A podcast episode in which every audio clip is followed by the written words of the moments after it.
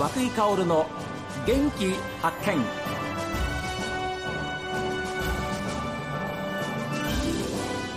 おはようございます。和井薫です。和久井薫の元気発見。一日の始まりは私が発見した北海道の元気な人と出会っていただきます。今週は第75回。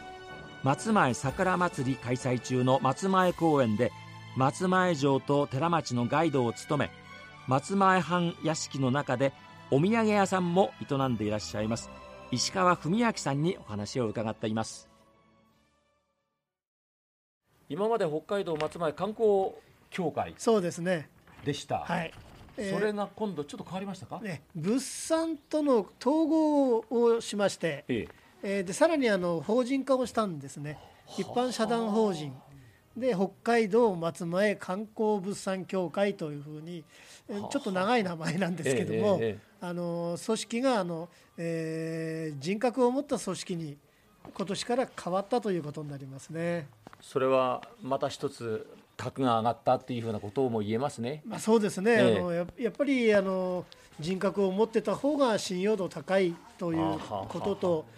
物産と一緒になった方がやっぱり松前を PR する上では、両方一緒にやった方がはい。効果があるというふうな考え方ですね。ですね、えーまあ、私たちもですねえー何かあればお手伝いをさせていただきたいというふうに思うわけですけれども、えーいろんなものをこのお般屋敷の中で、えーお買い求めいただく方も楽しみにしてるんじゃないですか、えーお店っていうのはないとまたつまんないですのでね そういうことですよあね。の般屋敷の施設にもあの2店舗、はいえー私のところの、えー杉の民芸品ともう一つは松前漬けのお店がございますので、えーそちらの方にもぜひ、えーお立ち寄りいただきたいと思います。どうですか、この桜祭り、本当に素晴らしい桜がですね、えー咲き誇っているわけですけれども、例えば祭りが終わった後この松前、どんなふうに楽しんでいったらいいんでしょうか？まあ、時期時期季節季節でいろんな行事持ってるんですね。はい。で最近ではあの7月の浮きあじさいっていう行事がありまして浮きあじさいさはい、桜が終わるとあじさいになります。でこれも般屋敷の中にある、えー池みたいなものがあるんですけども、ええ。ーそこに宇治祭あじさいを浮かべてという浮かべるんですか？はい、浮きあじさいというこれもライトアップしたりとかですね、えーこれが実は大当たりでしてええ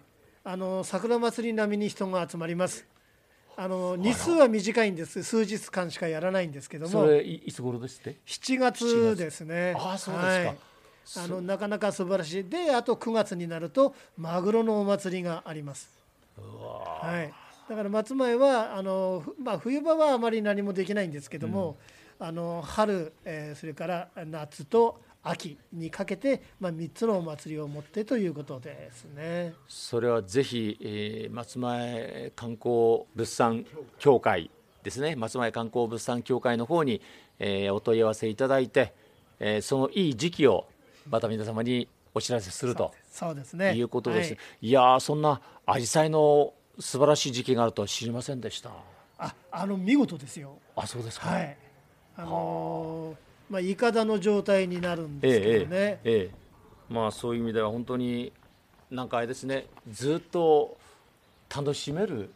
松前ですねそうですね。なので、あの歴史とともに花の町でもありたいなというふうにまあ思いますね。ああもちろん食はね、ーはいあの北海道中どこ行っても食はいい。にまあ、これ当たり前化しちゃってるところがあるんですけどね、ええー松前は歴史と花というふうに見てもらうといいと思います。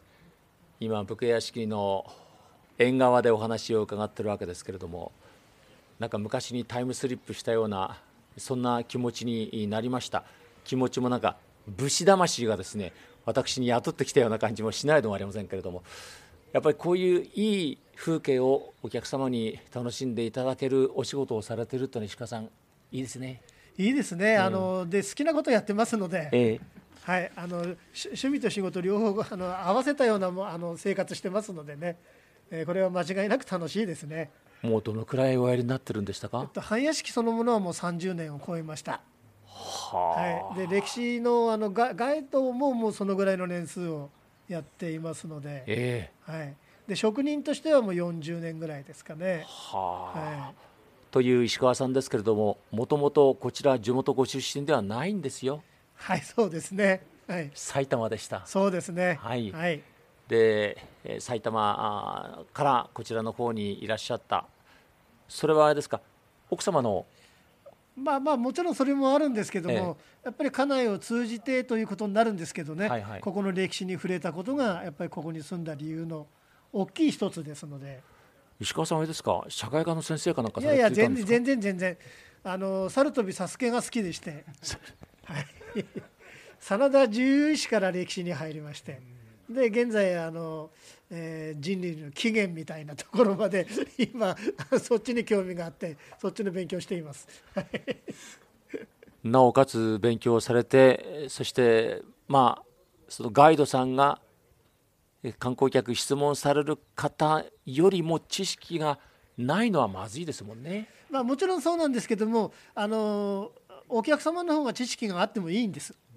それはもうあの私にとってはもうありがたい勉強の場になりますのでね、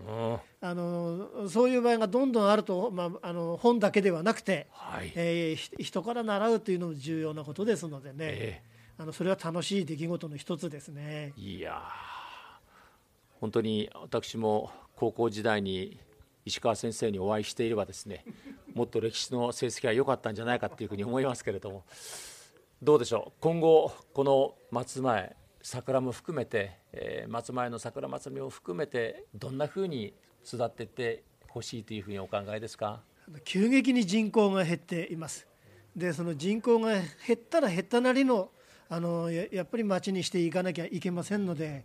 あのそそういう対策をと取りながら、えー、歴史を生かして食を生かしてっていうあの、えー、やっぱり観光に力を入れた町にしないとダメだと思いますね。あの北海道という地にあの和の世界が入り込んできてあの意外と深いんですよ。あ。の北海道は浅いイメージが強いんですけども、えー、えー、松前というえー、函館も含めたこの道南県の歴史って意外と深いですので、はい、それを少しでもあのいろんな方に知っていただきたいなというふうに思いますね、うん、やっぱりコロナも落ち着いてきてそして桜を、まあ、めでる人も増えてきた、はい、そういう時期がやっとやってきたそうですね、もう本当にこのままあと何にもなければいいですね。で観光客の皆さんたちには本当に大いにあの来ていただいて、えー、自分の目でしっかりとこの松原桜をですね、えー、実感していただきたいというふうに思いますし